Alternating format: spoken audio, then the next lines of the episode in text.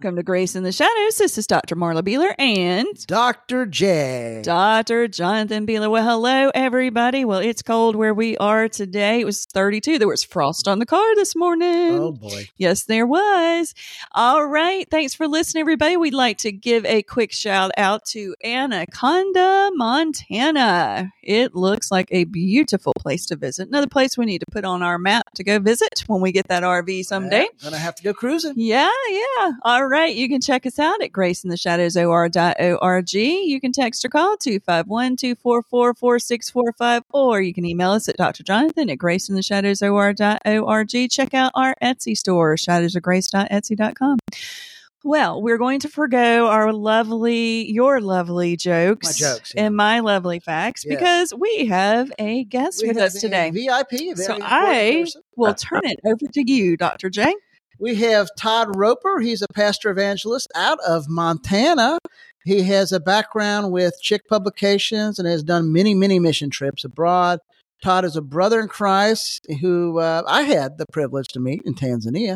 Very humble man. Looking forward to this podcast. Welcome, Todd. Well, thank you. Glad to be here from Kalispell, Montana. And now, how cold is it there in Montana, Todd? It's 33 degrees at the moment, but it's supposed to get on up in the upper 40s. And for Montana in the fall, it's really, really, really nice. So light jacket weather up here. So you really whet our appetite of visiting in Montana. It sounds glorious. Yeah, it's a beautiful, it's paradise. I'm not going to lie. So yeah, it's pretty wonderful. Amen.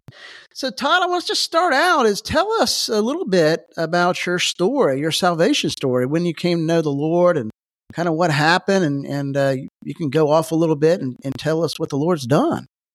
Okay. Well, of course, I grew up in the Bible Belt, basically in East Texas. And then we were in Arkansas for a while when I was in high school. So I grew up where, everyone basically in church until I was about 15. And everyone would basically say that they're a Christian and believed in Jesus. So I just had a bad experience with certain denomination. I won't say which one, but where they thought they were the only ones going to heaven. And at I had an experience where my brother was killed in a car wreck when I was about 18. And someone had said to me that, well, it's because my brother didn't go to this certain church that he went to hell. And I just did not believe that. I knew my mom was a Christian. I knew my grandparents loved the Lord. And so I kind of turned my back on Christianity, and I just didn't. And I was doing my own thing. When I had moved to Dallas, Texas, and got married and was fixing to have our first baby. I was 21, came down to visit my family in East Texas and Kilgore, Texas. And I was sitting in the living room, my mom and dad's living room, talking to my sister late one night. Everyone had gone to bed. And I was telling her that, I just, I didn't believe in God anymore. Basically because I knew if there was a God and the way I was living that I was in big trouble. But I just said, I think people make God up to what they want him to be. I said, I think, Church of Christ believes this, Baptists believe this, Catholics believe this, Muslims believe this, Buddha believe this. I said, everybody can't be right. I said, there's just no way. Everyone can't be right. And my sister looked at me, and here's all she said. She said, no, Todd, he's real. And at that moment, the Lord, Jesus himself, came to me in a vision. My sister didn't see him, but she was looking in my eyes when the light came on. The Lord came to me and said, I am the way. I am the truth. I am the life. No one comes to the Father but through me. I did not know that was John 14:6. But in that moment, the Lord opened my eyes. And here's what he said to me. I'm right. Follow me. And I saw him come to me. and then go back up to the Father in heaven. And at that moment, I realized that Jesus, he's right, and that I need just to follow him. And that's at that moment, I was born again. The Holy Spirit came and just filled me up from the top of my head to the bottom of my feet. And that's the night I was born again. I came to faith in Christ, and I realized he was real, and I started following him immediately. So I became a Christ follower. I read the Bible 4 times the first year I was saved, and got in a church up there in the Dallas area, and started teaching. And people would ask me, how do you know so much? I've been a Christian 25 years, and I don't know as much as you do. I said, well, I read the Bible.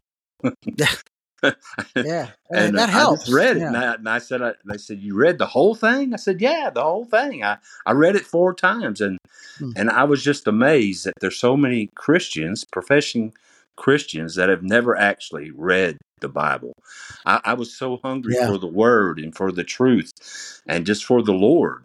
And he was very real and very personal and very active in my life. And so I just give him all the praise and glory. He's the God of salvation. I would say to anybody that's listening that he's real, he's alive. And if you seek him with your whole heart, you will find him. But here's the great thing is that when I didn't even know I was looking for him, but he was looking for me. So amen. He came and he saved me. So amen. I just give him praise for that.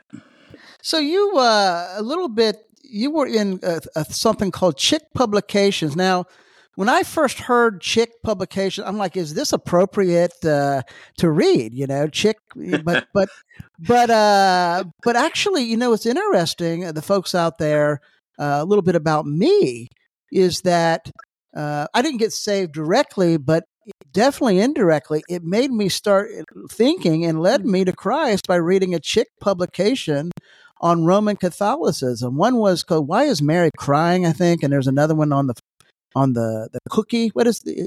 Yeah, you know what I'm talking about? I think the death cookie is what it's called. Oh, okay. Yeah. So yeah, wow. Very interesting person, Jack Chick, and yeah.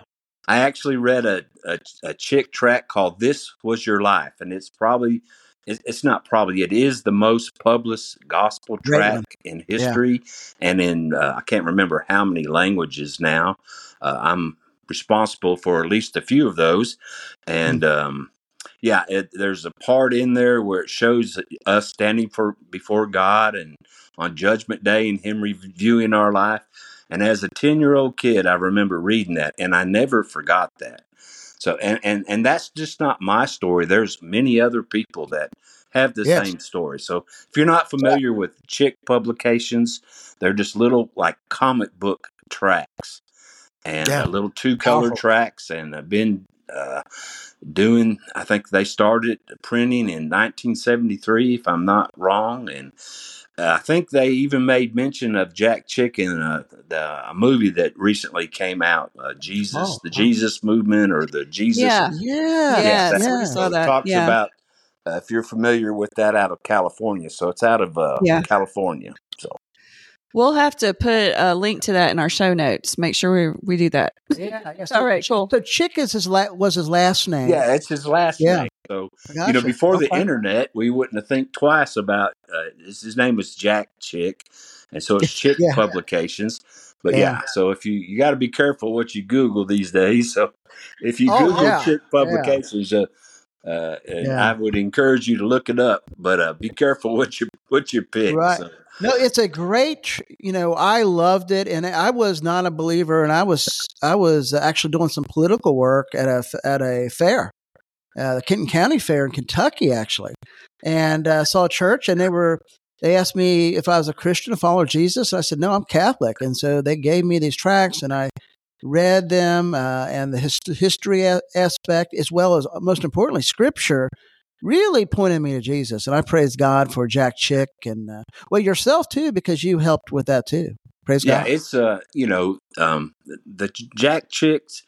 the reason I love them, because they have scripture in them, and basically there's some little stories and some dialogue, but there's always God's word is in there. Amen. And when we know that when God's word goes forth, Isaiah 55, that it always accomplishes its purpose. It doesn't return void. So I believe in God's word. Part of what I do is get people Bibles and tracts and gospel materials to help share the gospel all over the world. That's what God has called me to do. So well, that transitions to another question.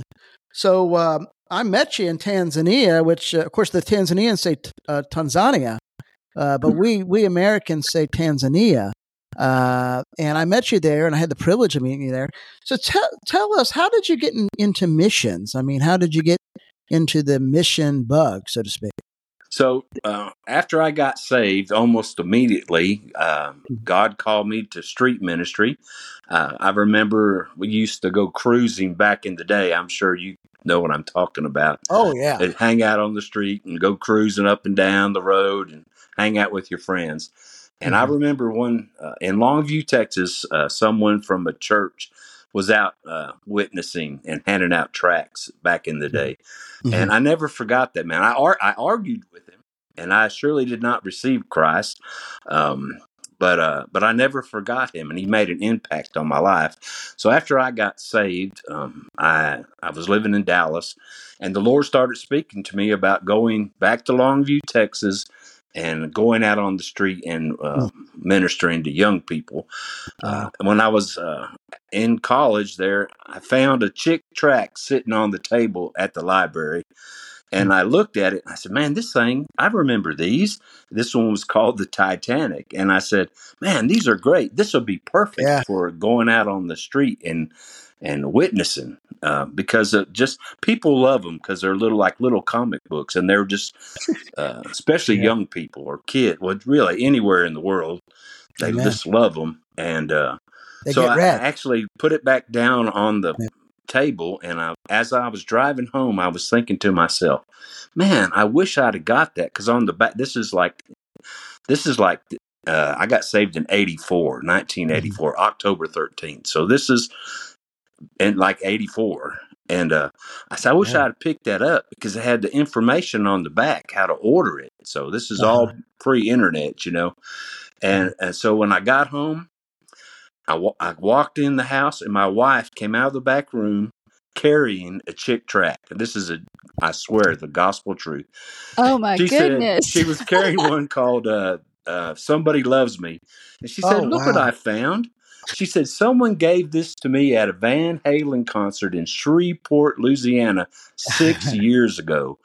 And we were living in Garland, Texas, when she brought that out.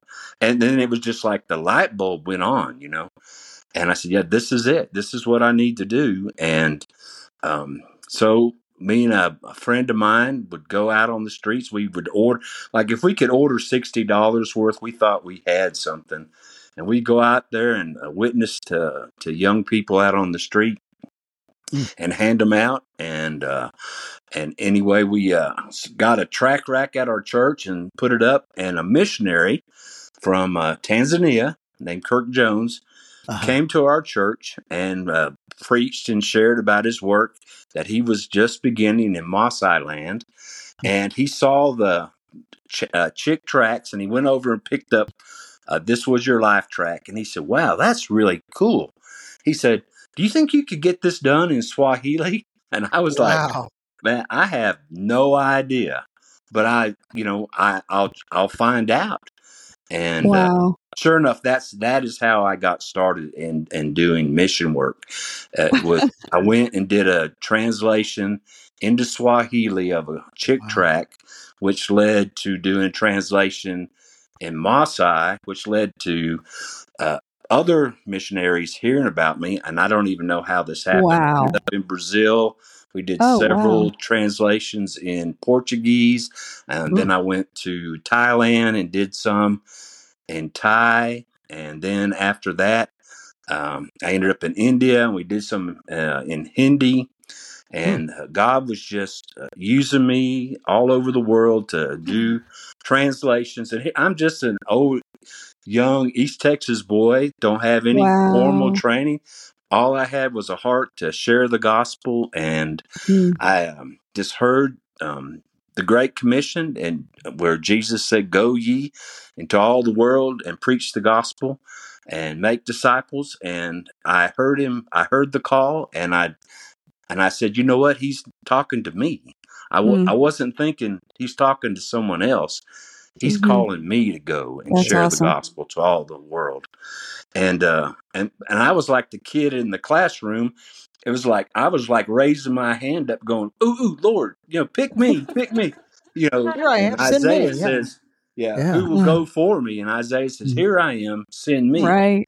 So I said, "Lord, I want to go." And I'm just going to tell you, if you hear God's call and you have a heart to go, he will send you, because Jonathan, you know, the harvest is great. Yes, but the workers are few. And so therefore pray to the Lord of the harvest that he'll send workers out into his harvest field. And even though, you know, God doesn't call the equipped, he equips the called. Amen. So if God calls you, you might not. You don't need a PhD, do you? Yeah, yeah. I mean, I have one. I'm thankful for that. But you don't need it. How in the world did I do all this translation work? Right. I'm telling you, I didn't do it. God did it, but he used me. That's awesome. Simply because I was willing to go and do whatever he called me to do. And so, I've been trying to get back to Tanzania for years. To go, I have friends over there that, you know, now through Facebook, I've been able to contact them. They've been asking me to come, and then this opportunity come up to partner with E3 Partners and go to Dodoma, and then we went and saw the 30 years later went and saw the fruit of our labors there, you know. Longido. That is amazing. Oh my goodness. Jonathan told me that, and I was like, oh my goodness, we have to hear this story. It's mind blowing, and it was amazing, and it's hard to just grasp it all, but God is so faithful and good to just encourage us when we need it. So that what we do really matters for the kingdom and for his glory, and that he can take a gospel seed, which is what those I just call them gospel seeds. And we sow, and if we sow generously, guess what? We reap generously. And if we sow sparingly, we'll reap sparingly. So anyway. Now I met you in Dodoma, but in E3, which is a great organization, by the way, for missions. But afterwards, I didn't have the privilege to go on the second journey with you, but you had a group. And you went. Tell us a little bit about that. That's where you had 30 years ago was? You planted the seeds? Tell us about that. So back in 92, I had went to Longido, Tanzania, which back then was just a little stop on the side of the road. There was no electricity, hardly any buildings there. It was just a little village. And they had, there was a Baptist mission started there. When we first got there, there was nothing there. They had just got some property, and we were starting to work on the foundation, and we were out of Arusha, but we were going out in the bush to mission points. The work was just opening up to the Maasai people, which in that day were considered an unreached people group. So we were going out and preaching and teaching and just going out in the bush, and so you'd be so surprised. I remember our first trip out into the bush, and you're thinking, do people really, how in the world do they live out there? But they had been, the Maasai tribe at that time had been living exactly that way for, you know, last 2,000 whatever years, just out in the bush. They're cattle people and nomadic, and have a lot of customs and actually in their culture, there was a lot of witchcraft and sorcery. As Jonathan, you know, as being in Dodoma, it's a big part of the culture there, even in the Muslim faith. So inundated. Yeah, inundated. Yeah, we saw just things that you wouldn't believe. But anyway, so we got started doing the work there, and then so we did. I did several trips there to get the tracts translated and then get them there. We showed the Jesus film. We did storyboards. We were doing. We did a big feeding project back in '97, and you'd be so surprised that people remembered me. They remembered the tracts because I brought 11,000 tracts to Tanzania to take in Maasai and Swahili to take down there. Yeah, they remembered the tracts, but when they also remembered that we fed them in '97 when they were starving to death, and then we would give out ugali and sacks, and then put the gospel tracts in the mouth of the bags. So when they saw the tracts, and then they heard that, they remembered me, and they said, "Oh, you got old." So they're kind of blunt, yeah. It was an amazing thing. I actually had 3 acres that I had purchased there. We were going to move there as full-time missionaries. Then life happened, and had donated that property to build a school and an orphanage. And there's some dorms, and the old mission house is dorms. Wow.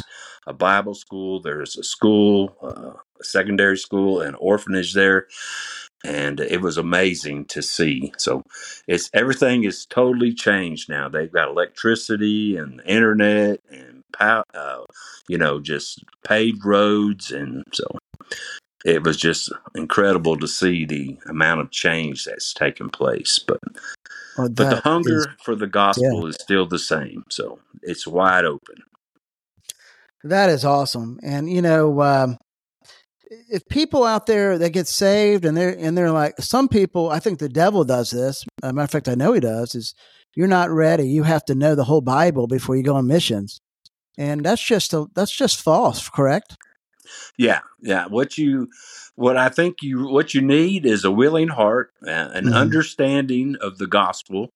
And then just, the only way to really learn how to do it is to go and do it. You can have all the knowledge in your brain, but it doesn't do you any good unless you're out there doing it. And you learn by doing. And we also know that God will give you the words that you need when you need them, and we're by the power of the Holy Spirit, and. Also, we were using interpreters, and I really like this because my interpreter, we talked about how we were going to share the gospel together. He says, now I might not do a strict interpretation because he said we're ministering together. Right. So they knew the culture and the language better, and we ministered together and shared the gospel, and it was just a powerful time. So we saw on our trip, this certain trip, with the trip to Dodoma and then to Maasai Land, and it's hard to put a number on it, but over 3,000 people made indication that they wanted to receive Christ. That's right. We got to baptize over 40 people, which was just a... Wow. Huge. Yeah. Yeah, we saw people saved, healed, and delivered from demonic possession. So we saw a lot of that almost... every single day, I would say starting day 2, almost every single day after that, while we were out in the field ministering. So now I don't in no means want to glorify Satan. Obviously, no. I don't want to glorify God. But there, I think the spiritual warfare there is more apparent than it is here in the States. Do you have any examples from your experience from some of the spiritual warfare that you saw that people were freed from? I would say that it's very out in the open there. I think it's Listen, the devil, we know the devil has power because he's the prince of the power of the air. But he's not all powerful. He's not more powerful than God. Right. Spiritual warfare is real. And I think almost everyone, when we got there, I believe I came under attack, even just mentally and even physically. But yeah, I remember that. Yeah, the you know, I was reading where, you know, when Moses was doing the plagues in Exodus, you know, for Pharaoh, then he had the sorcerers came and did some of the same things. All that to say that the devil, Satan, Lucifer, what he wanted to be was like God. You know, that was his sin. He wanted to be like God. And he likes to counterfeit God's works. He does masquerade as an angel of light. He does have power, but he's not all powerful. So yeah, we saw him we saw, you know, Jesus came to set the captives free, to break the chains and deliver people. And Jesus healed and delivered people from demons. And we saw that. We saw that every day there. So it was just good to see the power of God at work in the lives of people. So, and I think one of the most, I know my partner in crime that I was with, Jeff Brown, I hope to have him on eventually on here too. But we did a lot of discipleship as well as yourself. And, you know, there's so much. As soon as we leave, cults come, false gospel. And that can be discouraging. But I think you really have to stand firm on what the gospel is and trust Jesus with the seeds planted. Yeah. I mean, it's his power, not our power. It's his word. We just be faithful and share the gospel of Christ, and pray for people, preach and teach and baptize like he told us to do, and then we leave the results to him. So, and God is glorified and honored, and there is some issues with the prosperity gospel and other things coming in. But we just got to trust the Lord to preserve, the true faith. So, Well, do you have any other favorite mission trip experiences that you'd like to share, Todd? Well, that's a good question. My favorite ones are the ones I just did. Yeah. It's like we used to say we had a bunch of old stories and we just needed some new ones. Right. I think one of my first favorites was when I first went to Maasai Land back in 90. I believe it was 92. We were out in the middle of the bush and we're going to show the Jesus film. And I was going like, where's everybody at? It's fixing to get dark. I mean, we're way out there. There's animals everywhere running around. Oh, wow. And we set up, and then, people just appeared out of the bush. And how 70 cool. Morani warriors, which are basically the army of the Maasai people, soldiers is what they were, warriors, showed up. And they came in a group, like, chanting and marching, came in. In their robes and their long, kind of dread hair with all their stretched out ears, and they're kind of tall and skinny, aren't they? So wow! It was very kind of mind blowing. That I'm sure. Because I'm a young man out here. I think I was 30, and they all come in, and then we watched the film. I got up to preach. And after we preached, they talked about it, and then everybody decided that they believed the gospel was true, and they all got down on their knees in front of us, and we prayed over them, and everybody received Christ. And to see these warriors get down on their knees in front of you, lift up their hands, and just cry out to God to save them was a pretty incredible experience. That's amazing. For my first time. To really see God just come by the power of the Holy Spirit and grip people's hearts. So that was an incredible experience.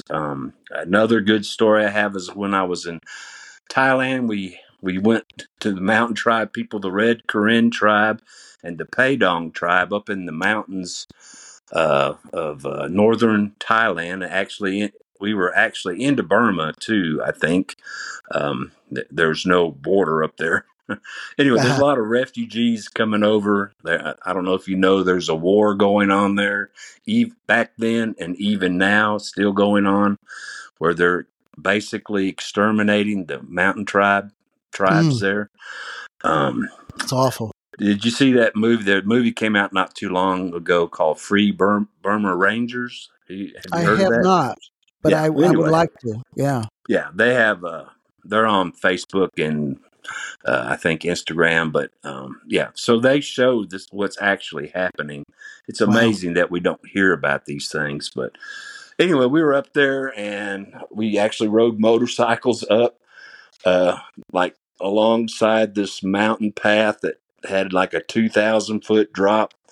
We had an accident, my buddy did, and so long story short, I got stranded in the middle of the jungle with an extra motorcycle because they had to carry him to the hospital. And I was waiting for my buddy to come back so we could transport the motorcycles since we had rented them. And anyway, so I'm waiting there in the middle of the jungle.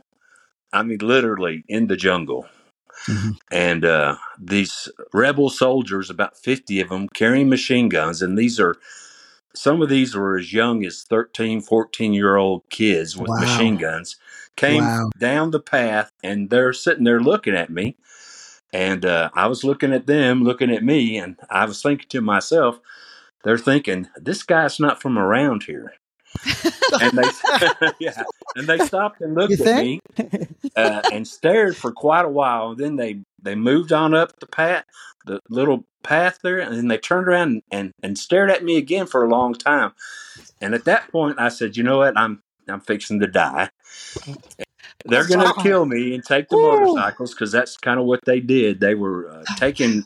These mountain tribe people, slaves, and using them as quarters in their war. So I just raised my hands up and started praising God. I said, if I'm going to go out, I'm going to go out praising God. Oh my goodness. So I'm standing in the middle of the jungle, praising the Lord. And at that point, they were just, I know they had to think this is a crazy man. Wow. And then they went on. And 3 or 4 hours later, my missionary friend shows back up, and they dropped him off so he could ride the other motorcycle back. And I told him what happened, and he said, you should be dead. They should have killed you. Yes. Because those motorcycles were worth quite a bit of money, and it took everything you had, and I don't know why you're here. He said, the only explanation I have is that when they looked at you, they saw you surrounded by angels. Oh, I bet. You, when I raised my hands to praise the Lord, the Spirit of God fell on me, and took away all my fear. And I just believe a miracle happened. I can't explain it, and I can't prove it. All I can say is I'm still here. That is amazing. I just can't even. I have like goosebumps. God saved you mightily, and you know you're going to see. I bet you'll see some of them in heaven. You can hear that story from them. What they really saw, you know. Oh, they came to the village not long after that. We were in the village at 3:00 in the morning, and were beaten. They were drinking some rice wine, I believe, beating on drums, getting drunk. Oh. And they got us out of bed at 3:00 in the morning. They wanted to see the Americans. Oh. And, of course, you'd be surprised how news travels through the jungle or through the bush, through the grapevine very fast. And so they had a civet cat that they had killed, and they put it in the fire and burned the hair off it, basically holding it by the tails. I have pictures to prove this, by the way. Oh, my. And then they gutted it. And somebody came, an older man came and got the guts because they eat everything. Oh. And then they pulled a leg off that civet cat and they handed it to me as their honored guest. Oh. And when 50 guys with machine guns come to visit you at 3 o'clock in the morning. You better eat cook it. You a civet cat and give you a leg off it. Do you know what you do? Eat it. You're gonna eat it. You're gonna eat it to the bone. And you eat it with a smile on your face, and you say, "This is the best civet cat I've ever had." So yeah. So honestly, I chewed on that thing for about 30 minutes, and then I was sitting on a little. I think I was sitting on a little stool, but they squat for hours and talk. It was just so I put it down underneath my chair, just the meat and in the dirt, and then some little kid saw me do it and came and took it out of the dirt and ate it. So that's a very humbling experience to, you know, because they're, they live just day by day, sustenance there. So God is, the thing I love about what I've done is my heart has always been to share the gospel with those who have never heard. And God has taken me to these tribal people, and we were doing a lot of wordless gospel tracts, although we did put words in them because people wanted it, but and pictures and storyboards, because for people that can't read, how do you communicate the gospel? You can give them a Bible, but what good is it going to do if they can't read? And so even on our last trip, we took these MP3 players that have the Bible in Maasai and Swahili, and we took them way out in the bush to some of the folks that couldn't read. So that's awesome. Anyway, that's just a great ministry that I think God has just given me to help pastors and evangelists and teachers to give them the tools that they need to share the gospel, because they're out there doing the hard work, these guys, and they just need our encouragement and our help.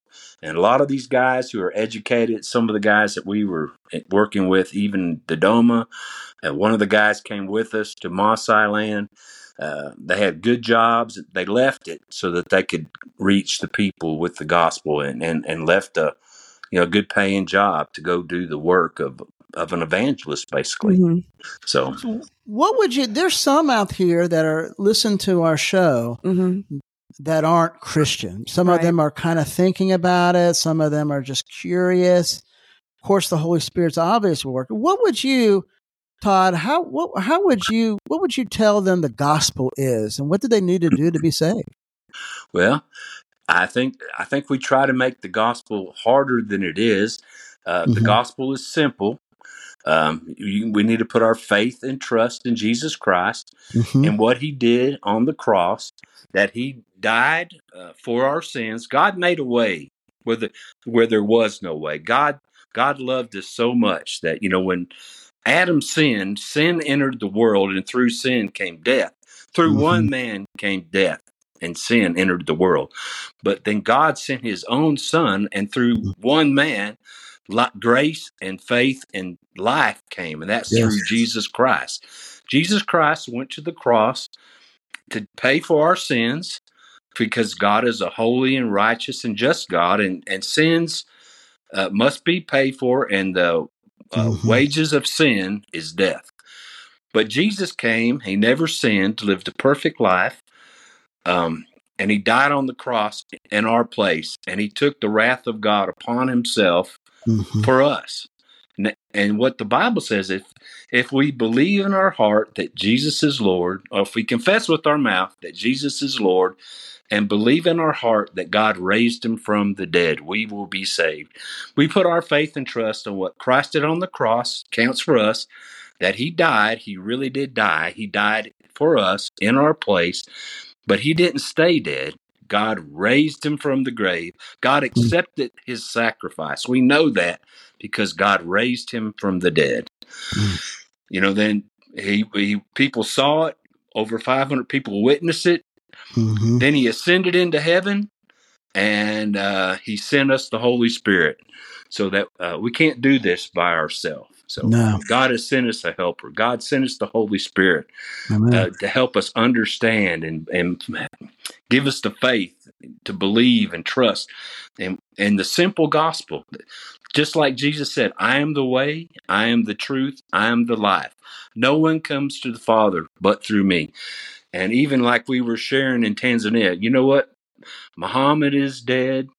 Mary is in the grave. Only one is still alive, and that's Jesus. Amen. And that's God's way of salvation. He knows the way to heaven because he came from heaven. He came to earth, and then he ascended back. And if we put our faith and trust in him, then we can be born again and know and have a relationship through him with the living God. He is he's our mediator between God and man. He's our high priest. He's our way. Amen. So, well, that's it. Amen. That's amazing. Yeah. Yeah. And all we got to do is share what we know. The simplicity of the gospel is the depth of the gospel. The gospel is free, but it's not cheap. Jesus paid the highest price for our freedom, for our liberation, for our reconciliation back to God. So praise God for what he's done through Jesus Christ.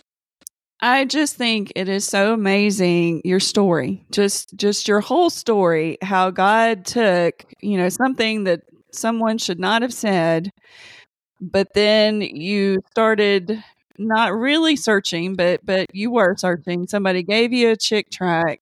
Then you talked to your sister, and just, your whole story is amazing. And it stems from that chick track, and look at how many people that you have affected by that. And I just, through God, and I'm just so amazed with your story. And I know our listeners will be as well. Well, here's the deal. I have distributed now over 5 million chick tracks. Wow. And the thing about it is that I went to meet Jack Chick when I started doing translation work. I went and met with him, and he said, you know what? I want to help. There's guys like you I want to help. He said, I can't do it because he was an older man then, but he said he had a wife that was very sick and a very severely handicapped and maybe mentally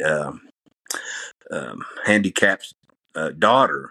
So he said, but guys like you, I want to help. So Jack Chick had a foundation, and he actually would send money to my church. Wow. And then we would turn around and buy gospel tracts. And so he helped me tremendously. He helped me send 1 million tracts to the Olympics in Australia, Sydney, Australia. Oh, my. All the different languages that he had. So wow. It was just an incredibly gracious, loving man, and he was just all about sharing the gospel and coming against what he believed were false religions such as the Muslim faith or Catholicism, anything that's work based, that you had to earn your salvation. Jack, that's Chick, everything but the truth. You probably made a chick about it, so I track about it. So we know that we can't earn our salvation. We can't be good enough to earn it, and we can't be bad enough to lose it. So it's all by what Jesus did, his finished work on the cross, and not what we do. Amen. It's not our good works that get us to heaven. Amen. It's trusting in the finished work of Christ. And you know what? The more and more, the older I get, the more and more I know that that's the truth. Mm-hmm. So, well, Todd, this has been magnificent, amazing, and glorious. And I believe that yourself, and I know myself, I know everyone that comes to know the Lord realizes that God can take our mess, turn it into a message for his glory, for our good. Thanks for coming, Ty. We really appreciate it. And thanks, everyone, for listening. Have an awesome day. Goodbye.